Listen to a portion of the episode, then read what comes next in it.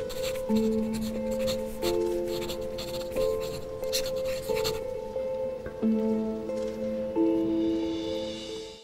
اللہ الرحمن الرحیم۔ السلام علیکم۔ مکتب غامدی کی ایک اور نشست میں خوش آمدید۔ رمضان میں ہم قرآن مجید کے تعارف کے حوالے سے غامدی صاحب سے گفتگو کر رہے ہیں۔ اس سلسلے کی یہ ساتویں نشست ہے۔ غام صاحب بہت شکریہ آپ کے وقت کا۔ غام صاحب، گزشتہ نشست میں ہم نے بڑی تفصیل سے قرآن مجید کے نقل ہونے کی جو روایت ہے، کیفیت ہے، اس کو جاننا تھا۔ آپ نے بتایا کہ اجماع اور تواتر کا وہ ذریعہ علم ہے جس سے یہ ہمیں ملا ہے، اور ایک عام آدمی بہت اعتماد کے ساتھ دنیا کو یہ بتا سکتا ہے کہ یہ وہی کتاب ہے جو محمد رسول اللہ صلی اللہ علیہ وسلم نے دنیا کو دی تھی۔ کچھ سوالات اسی ضمن میں ہیں، اس بحث کو آگے بڑھاتے ہیں۔ جب ہم یہ بات آپ کی سنتے ہیں کہ قرآن مجید ایک پوری کی پوری قوم کو دیا گیا، اس میں لوگ پڑھ بھی رہے ہیں، یاد بھی کر رہے ہیں، اس کو آگے نقل بھی کر رہے ہیں، لکھ بھی رہے ہیں، تو پھر کچھ روایتوں میں معلوم ہوتا ہے کہ کاتبین وحی کی ایک جماعت موجود تھی۔ تو یہ دو باتیں بالکل متضاد لگتی ہیں۔ کیا رسول اللہ صلی اللہ علیہ وسلم نے کچھ لوگوں کو مامور کیا تھا سرکاری سطح پہ کہ وہ وہی لکھیں گے؟ اگر کیا تھا تو ان کے نسخے کہاں ہیں؟ اور اگر اجماع اور تواتر سے ہو رہا تھا، سب لکھ رہے تھے، تو پھر کاتبین وحی کی ضرورت کیوں پیدا ہوئی؟ یہ تعبیر بہت بعد میں لوگوں نے اختیار کر لی ہے۔ آپ اگر سارے روایات کے ذخیرے کو سامنے رکھیں تو بالکل واضح ہو جاتا ہے کہ وہی صورتحال ہے۔ رسالت مآب صلی اللہ علیہ وسلم قرآن پڑھ کر سناتے ہیں، صحابہ کرام میں لکھنے والے لکھتے ہیں، یاد کرنے والے یاد کر لیتے ہیں۔ اس طرح یہ نسلاً بعد نسلاً منتقل ہونا شروع ہوا، اس وقت بھی اسی طرح منتقل ہو رہا ہے۔ لیکن لکھنے والوں میں بعض ایسے لوگ بھی تھے کہ جو ایک تو بہت اچھا لکھنا جانتے تھے، رسالت مآب صلی اللہ علیہ وسلم کے بہت قریب رہتے تھے، اور اسی طرح زیادہ فارغ بھی تھے کہ جب قرآن مجید سنایا جا رہا ہو تو اس کو تحریر کر لیں۔ اس طرح کے لوگوں کے بارے میں یہ تعبیر رائج ہو گئی، یعنی یہ کوئی خصوصی اہتمام نہیں تھا۔ جو معاملہ عام طریقے پہ ہو رہا تھا وہی ہو رہا تھا، اور اگر آپ غور کر کے دیکھیں تو یہ بالکل فکری چیز ہے۔ یعنی کچھ لوگ وہ ہوں گے کہ قرآن سنایا جا رہا ہے، آئے، سنا، دو صورتیں لکھ لیں، تین صورتیں لکھ لیں۔ کچھ وہ ہوں گے کہ جو پورے قرآن کو اہتمام کے ساتھ لکھ رہے تھے، کچھ وہ ہوں گے جو خاص طور پر مسجد نبوی میں بیٹھے رہتے ہوں گے، رسالت مآب صلی اللہ علیہ وسلم کے قریب وقت گزارنے کا ان کو زیادہ موقع ملتا ہوگا، اور وہ اس میں قرآن مجید کی تحریر کا کام زیادہ کرتے ہوں گے۔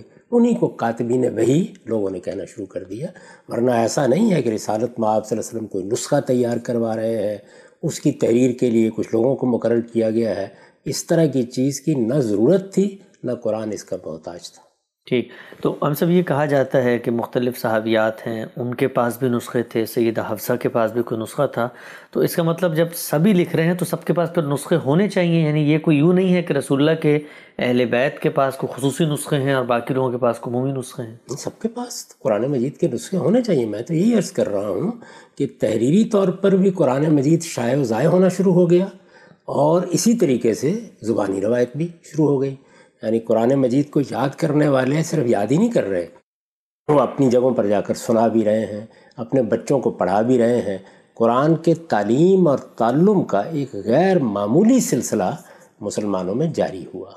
یہی ہونا چاہیے۔ آپ اپنے آپ کو اس صورتحال میں رکھ کر دیکھیں، یعنی قرآن نازل ہو رہا ہے، خدا کا آخری پیغمبر درمیان میں موجود ہے، وہ قرآن پڑھ کر سنا رہا ہے، ہر دوسرے تیسرے دن قرآن کی کوئی نئی سورہ سامنے آ رہی ہے، آپ کا جذبہ کیا ہوگا؟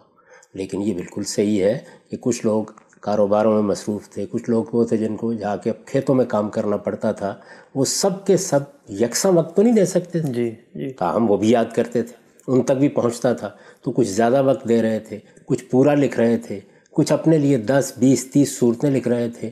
آپ اگر روایات تمام جمع کریں گے تو آپ دیکھیں گے وہاں تو بچے یاد کر رہے ہیں۔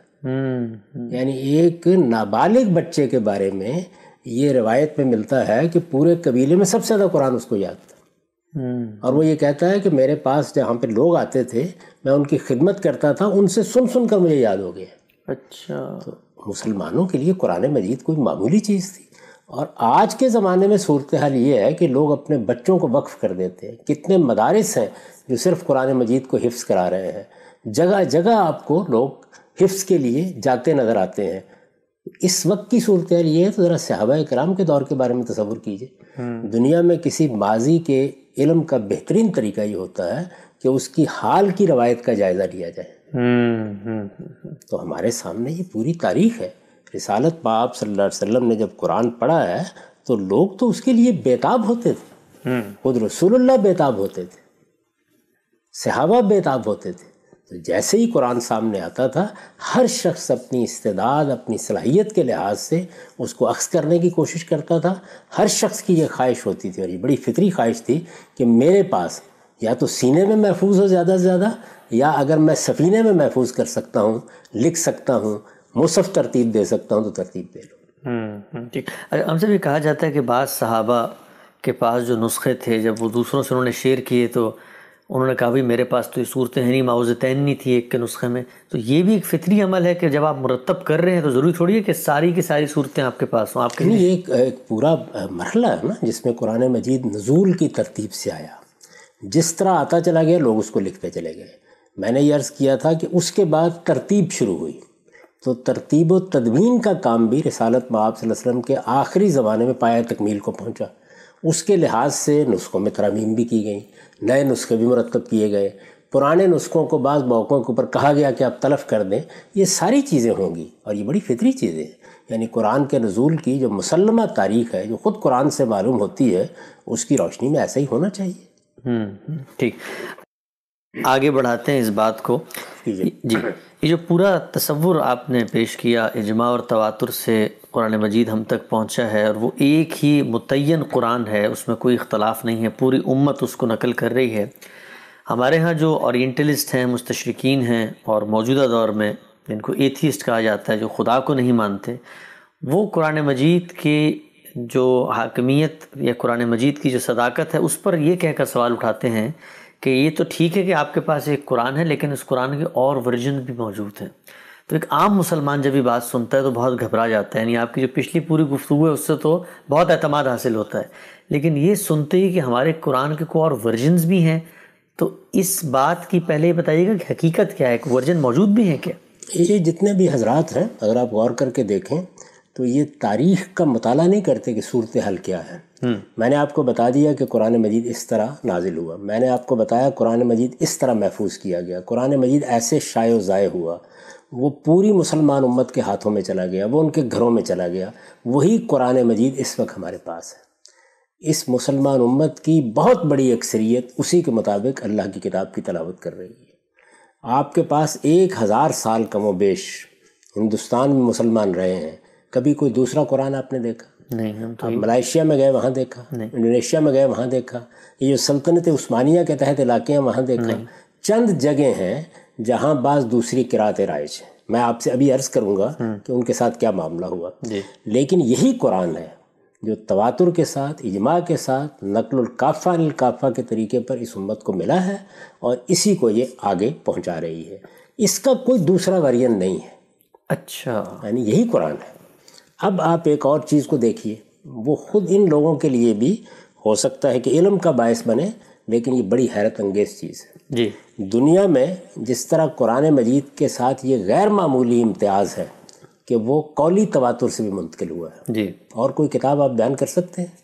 کوئی ایک حافظ ہوگا, کوئی دو ہوں گے, ہو سکتا ہے کوئی دو تین لوگ ایسے مل جائیں, آپ کو کلام اقبال سنا دیں, پورا دیوان غالب سنا دیں, لیکن کیا ایسا ہوا ہے کہ کسی کتاب کو اس طرح سے منتقل کیا گیا ہو؟ قرآن مجید تحریری طور پر لوگوں نے لکھ لیا, اسی پہ اکتفا کر لی جاتی.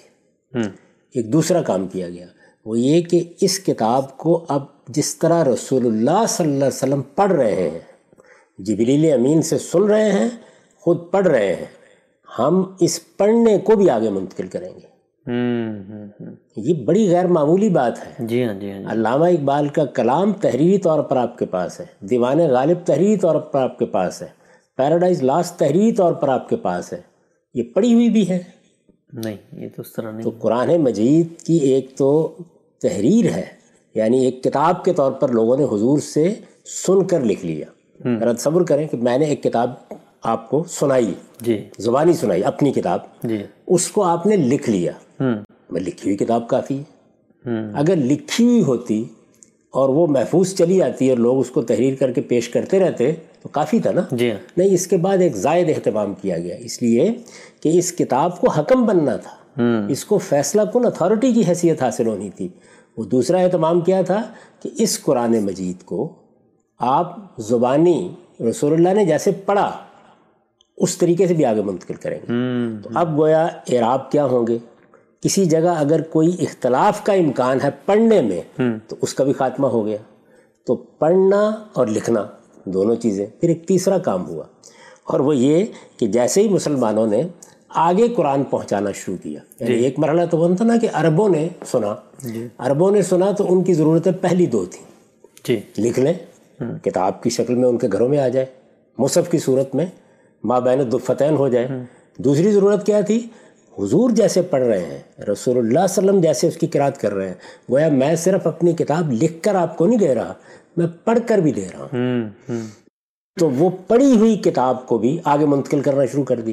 دو کام ہو گئے. اب دیکھیں ایک تیسرا کام کیا ہم نے, اور وہ یہ ہے کہ جیسے ہی اجمیوں تک دین پہنچا تو ہم نے وہ لہجہ بھی منتقل کرنا شروع کر دیا جو عربوں کا لہجہ تھا. اچھا اچھا. یعنی آپ جب انگریزی زبان پڑھتے ہیں تو ایک یہ ہے کہ آپ نے اس کی کتابیں پڑھنا سیکھ لی, دوسری یہ ہے کہ آپ نے اعلیٰ درجے کے انگریز مصنفین کی پڑھی ہوئی کتاب سن لی, یعنی انہوں نے کتاب لکھی اور پھر پڑھ بھی دی. یہ سہولت اس وقت پیدا ہوئی ہے آگے. آڈیو بکس آپ نے دیکھا ہوگا کہ ہمارے ہاں آنے لگ گئی ہیں. اس کا اگلا مرحلہ کیا ہوتا ہے, اب بھی لوگ یہ کرتے ہیں جیسے پڑھی ہم برٹش لہجے کو سیکھیں گے, ہم امریکن لہجے کو سیکھیں گے. تو عرب لہجہ کیا تھا, یہ جو لہجہ ہے یہ کسی کتاب کے علم, کسی کتاب کے مفہوم, کسی کتاب کے الفاظ کی ضرورت نہیں ہوتی. شیکسپیر کا ڈرامہ میں پکڑتا ہوں, میں پکڑ کے اس کو انڈین ایکسنٹ میں پڑھ لیتا ہوں, اس سے مدعا واضح ہو گیا.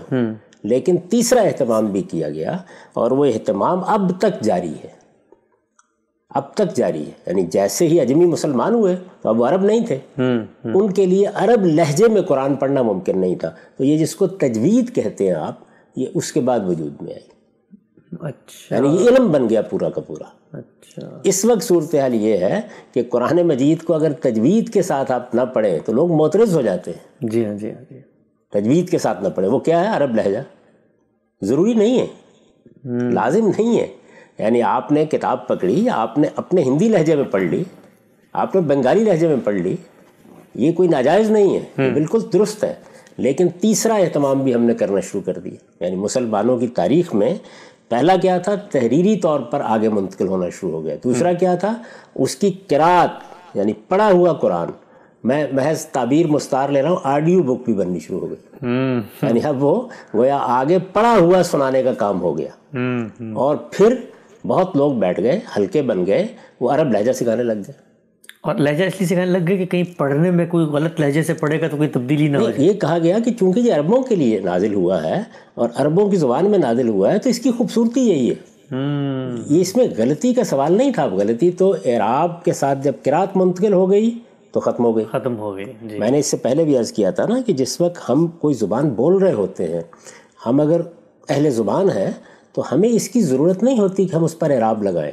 یہ جو میں اس وقت اردو بول رہا ہوں, اب دیکھیں اس پہ سب پہ اعراب لگے ہوئے ہیں. اس وقت اس وقت جب میں بول رہا ہوں تو الف پہ زیر لگی ہوئی ہے, سین پہ جزم لگی ہوئی ہے, وقت کی واو پر زبر موجود ہے, یہ لگے ہوئے ہیں. میں بول رہا ہوں, اسی کو لکھ دیا جائے تو آپ پڑھ لیں گے, اس لیے کہ آپ اس زبان کو جانتے ہیں. عرب بھی ایسے ہی پڑھ لیتے, صرف تحریر ہوتی تب بھی کافی تھی. لیکن ادنا درجے میں بھی کوئی ایسی چیز نہ پیدا ہو جائے جو اس کتاب کی حکومت کو متاثر کرے. فیصلہ کن ہونا ہے اس نے, یہ میزان ہے, اس کی بنیاد پر حق و باطل کے فیصلے ہونے ہیں. تو دوسرا اہتمام, اور پھر اس کے بعد تزئین کے پہلو سے تیسرا اہتمام, وہ بھی ہم نے کرنا شروع کر دیا. اب یہ جب سارے اہتمام مسلمانوں نے پہلی صدی میں کرنا شروع کر دیے تو اس وقت ایک اور چیز پیدا ہوئی. اور چیز یہ تھی کہ رسالت مآب صلی اللہ علیہ وسلم پر جب یہ قرآن نازل ہو رہا تھا تو میں نے آپ کو تفصیل سے بتایا کہ ایک اس کا پہلا مرحلہ ہے جس میں وہ اس وقت کے مخاطبین کے لحاظ سے نازل ہوا. جی. یعنی قریش مکہ ہیں, ان کو مخاطب کیا گیا, اہل کتاب ہیں, ان کو مخاطب کیا گیا, صحابہ کرام ہیں جن کو یا ایھا الذین آمنوا کہہ کے مخاطب کیا جاتا ہے, اس وقت کے لوگوں کو مخاطب کیا گیا. اس میں ترتیب بالکل اور تھی, بالکل ان کے لحاظ سے تھی. اللہ تعالیٰ نے جب اسے باقی دنیا کے لیے, رہتی دنیا کے لیے, قیامت تک کے لیے ترتیب دیا تو پھر اس کو بالکل اور نظم میں ڈال دیا. یعنی اب جو صورتحال ہے, اس کا جو نتیجہ نکلا لازمی نتیجہ یہ نکلا کہ بعض جگہوں پر جب زمین میں داخل کیے گئے، مثلا آپ سورہ مزمل کو دیکھیں تو اس کا اوپر کا حصہ صاف قرآن بتا دے گا کہ وہ مکے میں نازل ہوا ہے، بہت پہلے نازل ہوا ہے، یہ کہہ لیجئے۔ اس کا جو دوسرا حصہ ہے وہ مدینے میں اور بہت بعد میں نازل ہوا ہے۔ اب اس کو آپ جوڑیں گے نا، اس جگہ رکھ دیں گے، وہ دونوں حصے مخاطبین کے لحاظ سے جب پڑھے گئے تو ممکن ہے کہ اس میں کسی جگہ سیغے خطاب کے طریقے ذرا مختلف رہے ہوں۔ جب اس کو دوبارہ ترتیب دیا گیا تو اللہ تعالیٰ نے اس کو اس طرح کی بہت سی چیزوں میں ایک دوسرے سانچے میں ڈال دی۔ یہ معاملہ بھی بعض جگہوں کے اوپر ہوا۔ تو میں نے آپ کو یہ بتایا تھا کہ وہ جو آخری زمانہ ہے جس میں رسالت مآب صلی اللہ علیہ وسلم نے اس کو ترتیب دیا، اب وہ کتاب گویا عالمی سطح پر پوری دنیا کے لیے حجت بنی اس طرح۔ چنانچہ نہ اس کو کسی شان نزول کی ضرورت ہے، نہ یہ جاننے کی ضرورت ہے کہ اس کی وہ ترتیب کیا تھی، یہ محض تاریخی علم ہوگا، اس سے زیادہ کچھ نہیں۔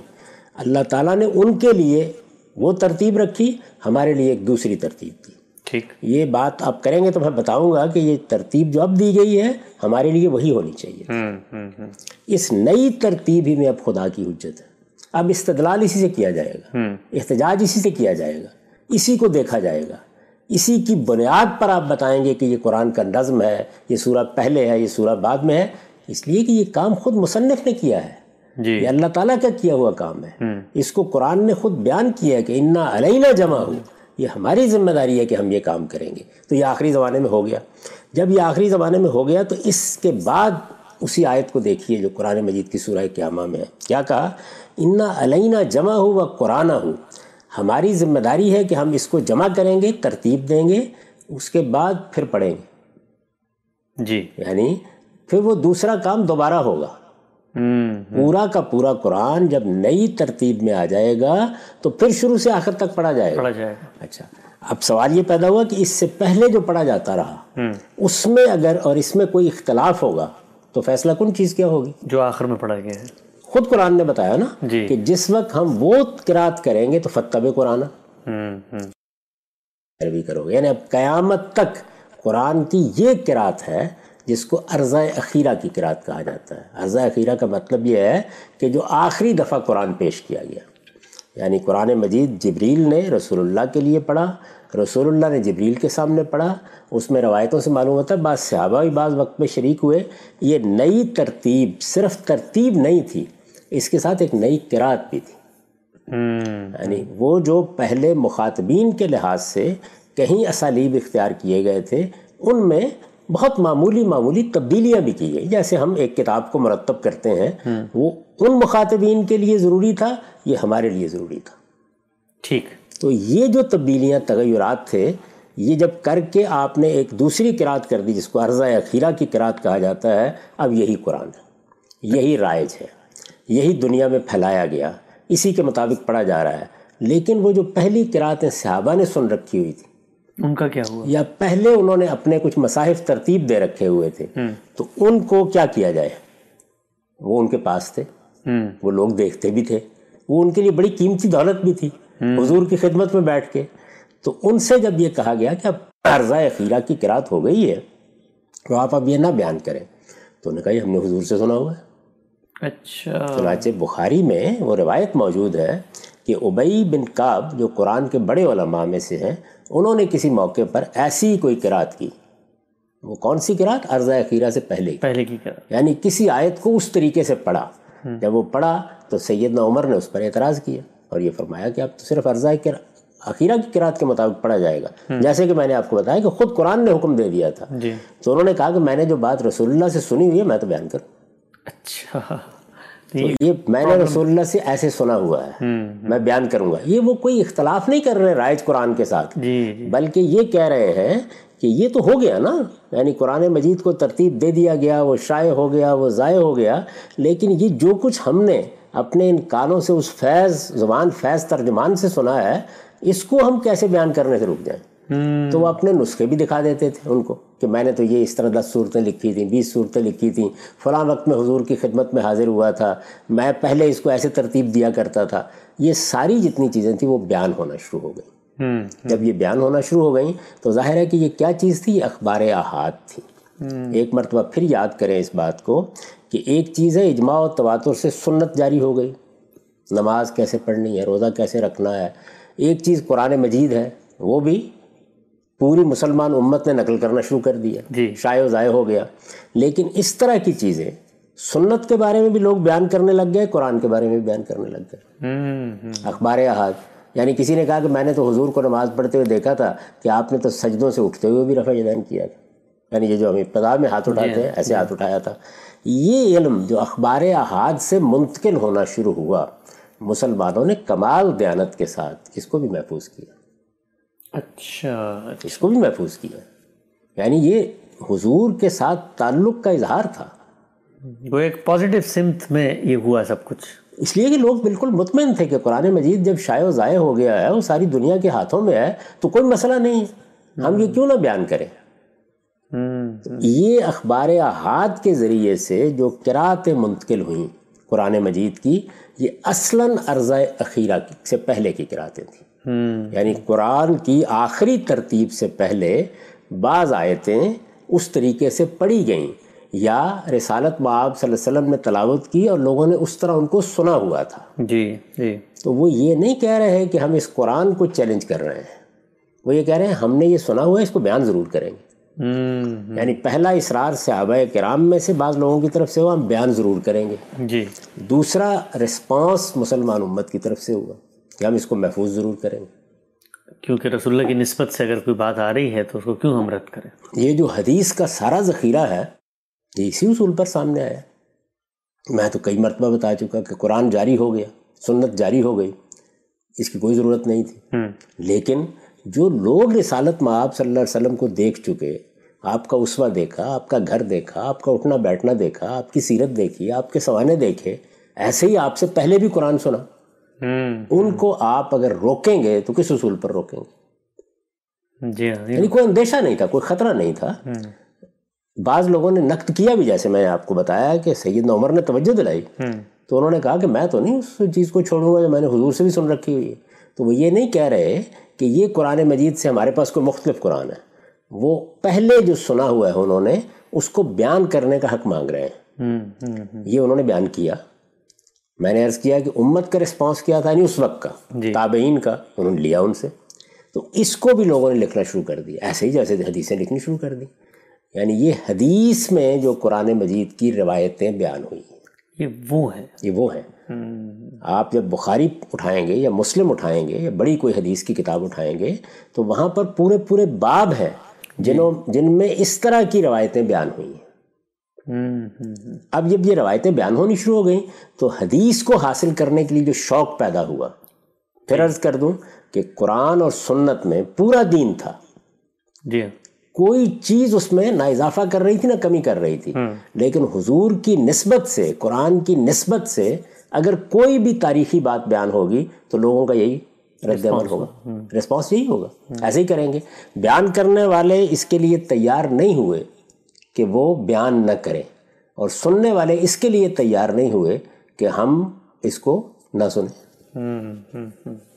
تو اسی سے در حقیقت یہ جو اتنا بڑا کام آپ کے یہاں ہوا ہے کہ رسالت مآب صلی اللہ علیہ وسلم نے سنت کے بارے میں جو کچھ کہا، کسی سوال کا جواب دیا، کسی موقع پر نماز ایک خاص طریقے سے پڑھی، یہاں تک کہ لوگ دیکھ رہے ہیں کہ اچھا آپ بیٹھے ہیں نا تشہد پہ تو یہ پاؤں کدھر کو نکالا ہے، اچھا آپ سجدے میں گئے ہیں تو آپ نے انگلیاں کیسے رکھی ہیں، ان میں سے کوئی چیز بھی ضروری نہیں تھی.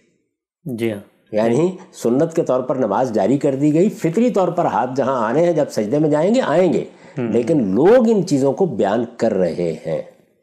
یہ بہت بڑی دولت بھی تھی، اس میں کوئی شک نہیں ہے، اس لیے کہ جس ہستی پر آپ ایمان لا رہے ہیں کہ وہ خدا کا آخری پیغمبر ہے، اس کے بارے میں ایک ایک چیز ایک دولت ہی بنے گی.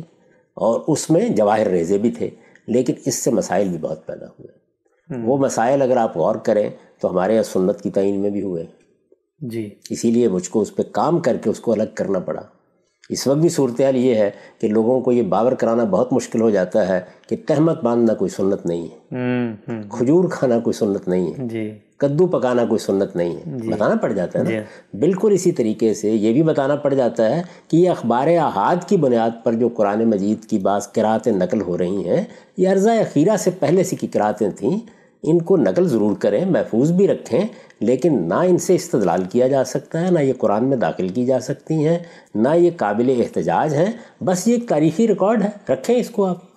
چونکہ اللہ تعالیٰ نے قرآن مجید میں حکم دے دیا ہے کہ اب قیامت تک کے لیے قرآن کی کون سی قرأت ہوگی, عرضہ اخیرہ کے بعد کی, جو آخر میں کی گئی ہے. میں نے آپ کو قرآن کی آیت سنا دی, انا علینا جمع ہو, یہ ہماری ذمہ داری ہے کہ ہم اس قرآن کو جمع کریں گے. انا علینا جمع ہو اور قرآن ہو, یعنی جمع کرنا بھی ہماری ذمہ داری ہے, دوبارہ اس پورے کو پڑھنا بھی ہماری ذمہ داری. فیضا کرانا ہو, وہ جب ہم دوبارہ پڑھیں گے اس کو تو کیا کرو گے, فقہ قرآن, اس کی پیروی کرو گے. تو پیروی تو اسی کی ہوگی, اسی کی امت کر رہی ہے, وہی قرآن شائع و ضائع ہے. اب وہ جو ریکارڈ میں سب کچھ موجود ہے وہ حدیث کی کتابوں میں بھی ہے, وہ بعض نسخوں کے بعض حاشیوں میں بھی چھاپ دیا جاتا ہے, بعض لوگ جو ہے اس کو باقاعدہ طریقے سے آگے شائع و ضائع بھی کرتے ہیں. ایسا بھی ہوتا ہے کہ مدرسوں میں وہ قرأتیں پڑھی جاتی ہیں, علم ہے جس کی روایت ہو رہی ہے, پڑھی جاتی ہیں بعض موقعوں کے اوپر. ہمارے مفسرین اس کی بنیاد پر تفسیر کرتے ہیں, اس بات مشکلات حل ہو جاتی ہیں, معلوم ہو جاتا ہے کیا مدعا ہے کیا نہیں. میں بہت سی مثالیں دے سکتا ہوں کہ انہوں نے اسی طریقے سے حل کرنے کی کوشش کی ہے. تو یہ مسلمانوں کا وہ اعتناع ہے جو رسالت مآب صلی اللہ علیہ وسلم کی نسبت سے جو اخبار احاد ملتی ہیں وہ انہوں نے سنت میں بھی کیا ہے, قرآن میں بھی کیا ہے, یہ کوئی الگ ورژن نہیں. تو گویا جو قرآن مجید رسول اللہ صلی اللہ علیہ وسلم نے دیا, جس کو پڑھ کے سنایا, پوری نسل نے پڑھا, آگے منتقل کیا, اس کے بارے میں کوئی ذرہ برابر ابہام نہیں ہے, وہ اپنی جگہ موجود ہے. اور اس کو اس کی اصل جگہ پہ رکھنے کے بعد یہ جو اخبار احاد سے قرأتیں لوگوں نے منتقل کی, ان کو ریکارڈ کے طور پہ منتقل کیا جا رہا ہے. یہ بالکل ایسے, اس کی پتہ ایسے ہی ہوئی. میں نے آپ سے عرض کیا نا کہ جن کے پاس یہ چیز موجود تھی, ان کو یاد تھا, یعنی انہیں یاد تھا کہ ہم نے تو پہلی بار حضور سے ایسے سنا تھا, ہم نے تو مالک یوم الدین کو ملک یوم الدین سنا تھا, یا کہا انہوں نے کہ ہم نے تو یکذبون کو یکذبون سنا تھا, یا یہاں جو تالمون ہے اس کو ہم نے یالمون سنا تھا. تو اس طرح کی جو بہت چھوٹی چھوٹی چیزیں ہیں ان کو انہوں نے بیان کیا, انہیں روکا بھی گیا کہ اس سے کوئی اختلاط نہ پیدا ہو جائے. میں نے آپ کو سنایا ہے کہ بخاری کی روایت ہے کہ سیدنا عمر نے روکا, یہی کام حضرت عثمان نے کیا, یعنی لوگوں کو روکا اس سے, اور یہ کہا کہ اس طرح کی چیزوں کو مرتب کرنا چھوڑ دو. لوگ باز نہیں آئے, تیار نہیں ہوئے اس کے لیے.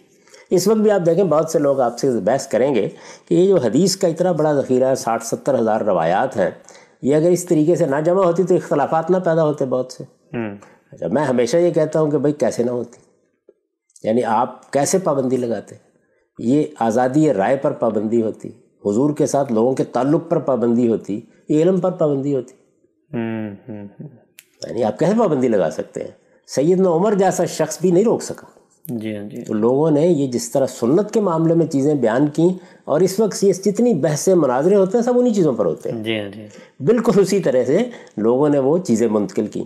جب وہ منتقل ہونا شروع ہو گئیں تو اب اگلے زمانے میں جس طرح حدیثوں میں بہت سی وضع کر کے حدیثیں شامل کر دی گئیں, اور لوگوں نے اس کی بنیاد کے اوپر کچھ مسائل بیان کرنا شروع کر دیے, وہ ایک پوری تاریخ ہے, آپ چاہیں گے تو میں بتا دوں گا کہ وہ کیسے آگے بڑھی. پھر اس کے بعد یہ نافع کی قرأت, یہ ابن کثیر کی قرأت, یہ حمزہ کی قرأت, یہ پھر کیسے بنی, وہ اپنی جگہ ایک پوری داستان ہے, لیکن ابتدا یہاں سے ہوئی. ٹھیک ہے, ہم سب یہاں پر ہمارا نشست کا وقت ختم ہوتا ہے. انشاءاللہ اگلی نشست میں اسی موضوع کو آگے بڑھاتے ہیں. اب تک کے لیے آپ کے وقت کا بہت شکریہ.